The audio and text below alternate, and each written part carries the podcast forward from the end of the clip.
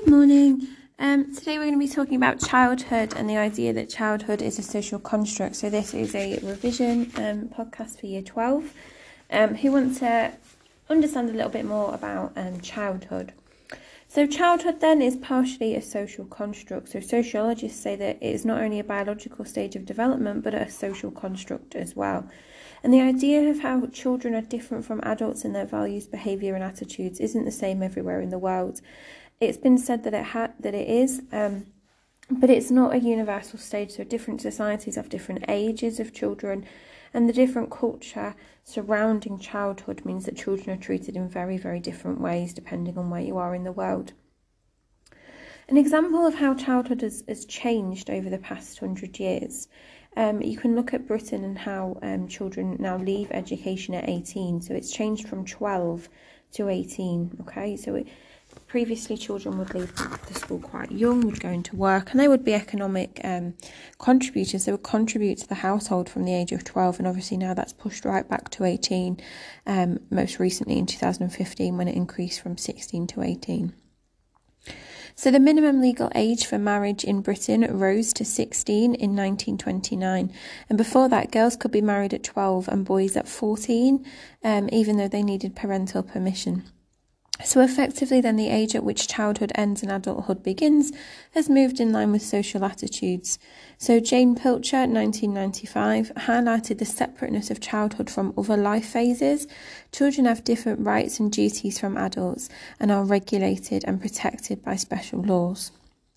Okay, then we look at Ariès. So, he's probably the most famous sociologist when you're looking at childhood. So, Philip Ariès, or Philippe Ariès, depending on how you like to say it. So he looked at paintings in 1962 and he said that the concept of childhood in Western Europe had only existed in the last 300 years, and before that, in medieval society, children took on the role of an adult as soon as they were physically able to do so. So he said that children in medieval paintings looked like mini adults. So, with industrialisation, social attitudes changed and people began to value their children as needing specialised care and nutrition and nurturing environments were needed to be provided for these children. So the importance of a child reinforced the importance of the role of a housewife, and it was a housewife's job to look after them children. So children reinforced that kind of um, motherly role on women. So he calls this the cult of childhood, and he refers to it um, as being something that first developed in the middle classes, and has, over time has, be, um, has been adopted by the working class.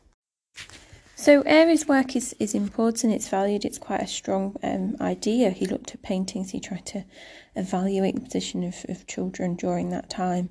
And even though um, we look at it and we kind of understand where it comes from, it can be critiqued. So Pollock, 1983, says that Ariès' work looks weak because it only looks at paintings for the main evidence. Okay, so your critique of Ariès Doesn't really study a lot of things. He studies paintings, which are usually the people who would afford them, and then you know, it's always a special time when you was painted in the old days, so you need to dress correctly, you put on a show. It doesn't really paint a picture of everyday life, so it's hard to kind of gain a proper understanding from that, according to Pollock. So, functionists then see position of children in society as a sign of progress. So, Shorter 1975 makes the March of Progress argument. So, society has a functional need for better educated citizens and lower infant mortality rates. So, so, school leaving ages have gone up and child protection has improved, and this means that the current position of children has resulted in positive progression from the past. So, we are seeing positive changes for children from where they were previously. Okay, then we kind of discussed in class and we did a bit of a debate on, you know, children have never had it so good and society has become more child centred. So Donzelot 1977 has observed theories of child development changed in the 19th century.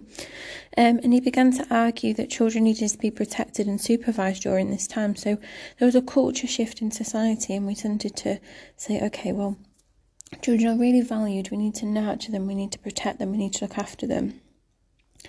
And he linked this, so Donzelot linked this with growing medical interest in childhood development. So as we learned more about childhood as a biological stage, it shifted how we viewed it in society. Um, infant mortality dramatically decreased in the 20th century.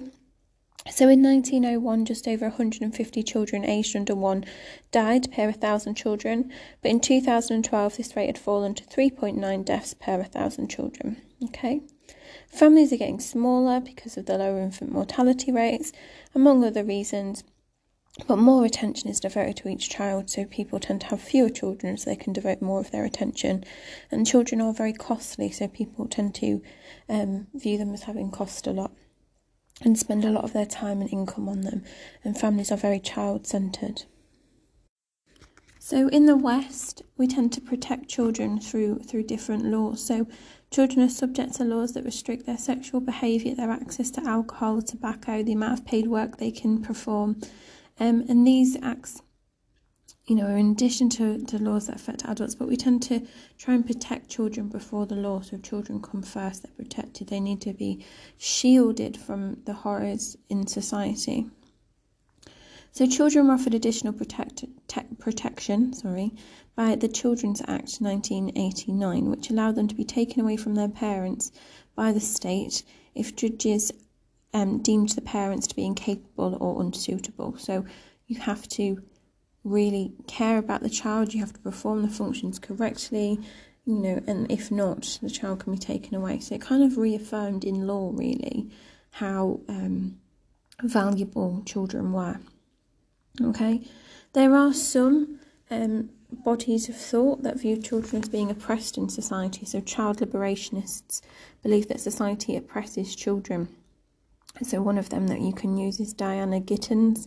1985, who argues that there's an age patriarchy with adults maintaining authority over children. And they achieve this by using enforced dependency through protection from paid employment, legal controls over what children can and can't do, and in extreme cases, abuse and neglect. Okay, and Hockey and James, 1993, also note that childhood was a stage in which most children wished to escape from, and which many resented. So children are treated differently in different cultures, and so Wagg 1992 argues that the construction of childhood varies across different historical and cultural societies, and because of these cross-cultural differences, children are not always seen as vulnerable and can have a similar status to adults. Punch 2001 found that children growing up in the countryside in Bolivia were given responsibilities to work and perform at the age of five, so this contrasts with Western authorities towards child labour that have developed since industrialisation. So, children in less industrialised societies then are often treated differently to children living in Western societies. Um, and some argue, and some ideas, sorry, of Western childhood are protected, but some would argue that childhood is better when they're not protected, like the child liberationists, because the children are more free, whereas living in the West offers some protection and some a nourishing environment for children. So it's completely, it's a, it's a debate that's quite open um, in sociology. So, British society today then is more child focused than ever. So, children are now recognised as having a unique set of human rights, and the United Nations Convention on the Rights of a Child was ratified in 1990 by all UN members except for the USA and Somalia. Um, so in Britain, the Child Support Act 1991 established the Child Support Agency, and this gave children the legal right to be financially supported by their parents, whether the parents were living with the child or not. Okay, so it also made the courts have to ask for the child's point of view in custody cases and take the child's view into consideration, which was very significant. Okay, very significant. So, just a few um, bullet points that I've made regarding childhood um, that might refresh your knowledge of some things you've covered in class. So, Neil Postman, 1994, believes that childhood is disappearing. So, I think we talked about Postman quite a lot because I put Postman Pat on the slides. Um, children grow up very quickly, experiencing things only available to adults in the past, and this shift is due to print and literacy culture to visual culture. So, the change from reading to the change to television has meant that adults and children consume the same kind of media and the same kind of knowledge. So actually, they're, they're you know they're getting similar in terms of intelligence.